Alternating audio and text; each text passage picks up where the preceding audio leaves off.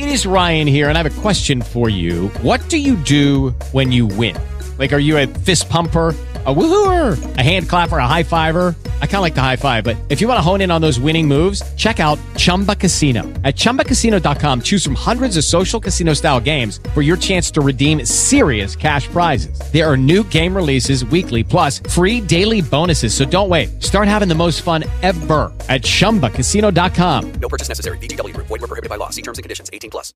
The city of San Diego is looking at an audit of the water department after customers complained about high water bills. Last week, there was a city employee who was fired after incorrect meter readings overcharged more than 300 people. And now, city council members, including Barbara Bry in District 1, are urging customers to call them if they think they have issues. Councilmember Chris Cate in District 6 is hosting a forum with the Public Utilities Department itself Thursday night, 5.30 from the Mira Mesa Senior Center. We want to make sure that folks get all the answers to the questions that they have regarding the process of how meters are read, how the bills are developed, and then how are we going to correct the mistakes that have been made.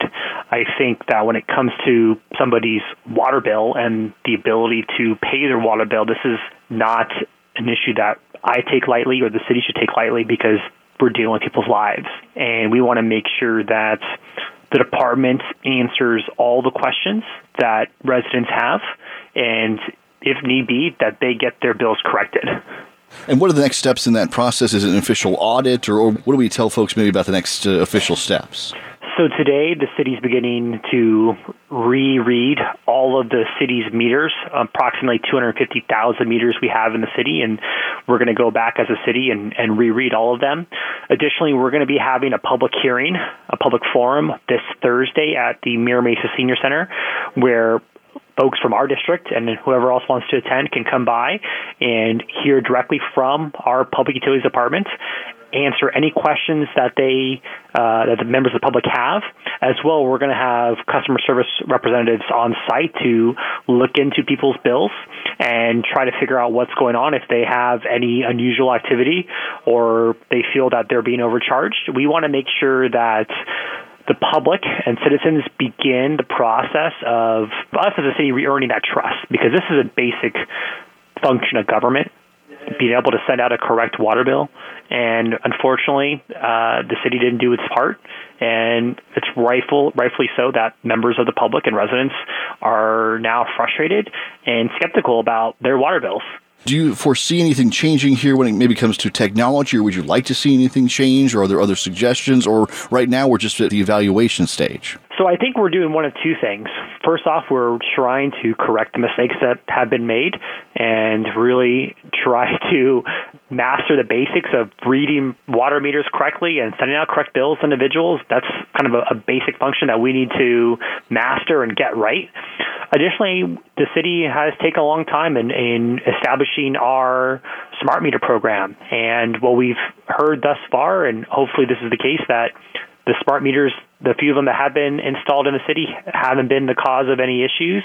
But eventually, as technology continues to progress, we're going to be introducing these smart meters where we're not going to have to rely on individuals to read meters, and individuals and residents can, in real time, look at their water meter and look at their usage without having to manually open uh, covers and things like that. So I think that's going to be a progression in the future. But when it comes to sending out the correct water bill, that's something that we have to do right from the very beginning, and unfortunately, we haven't done that.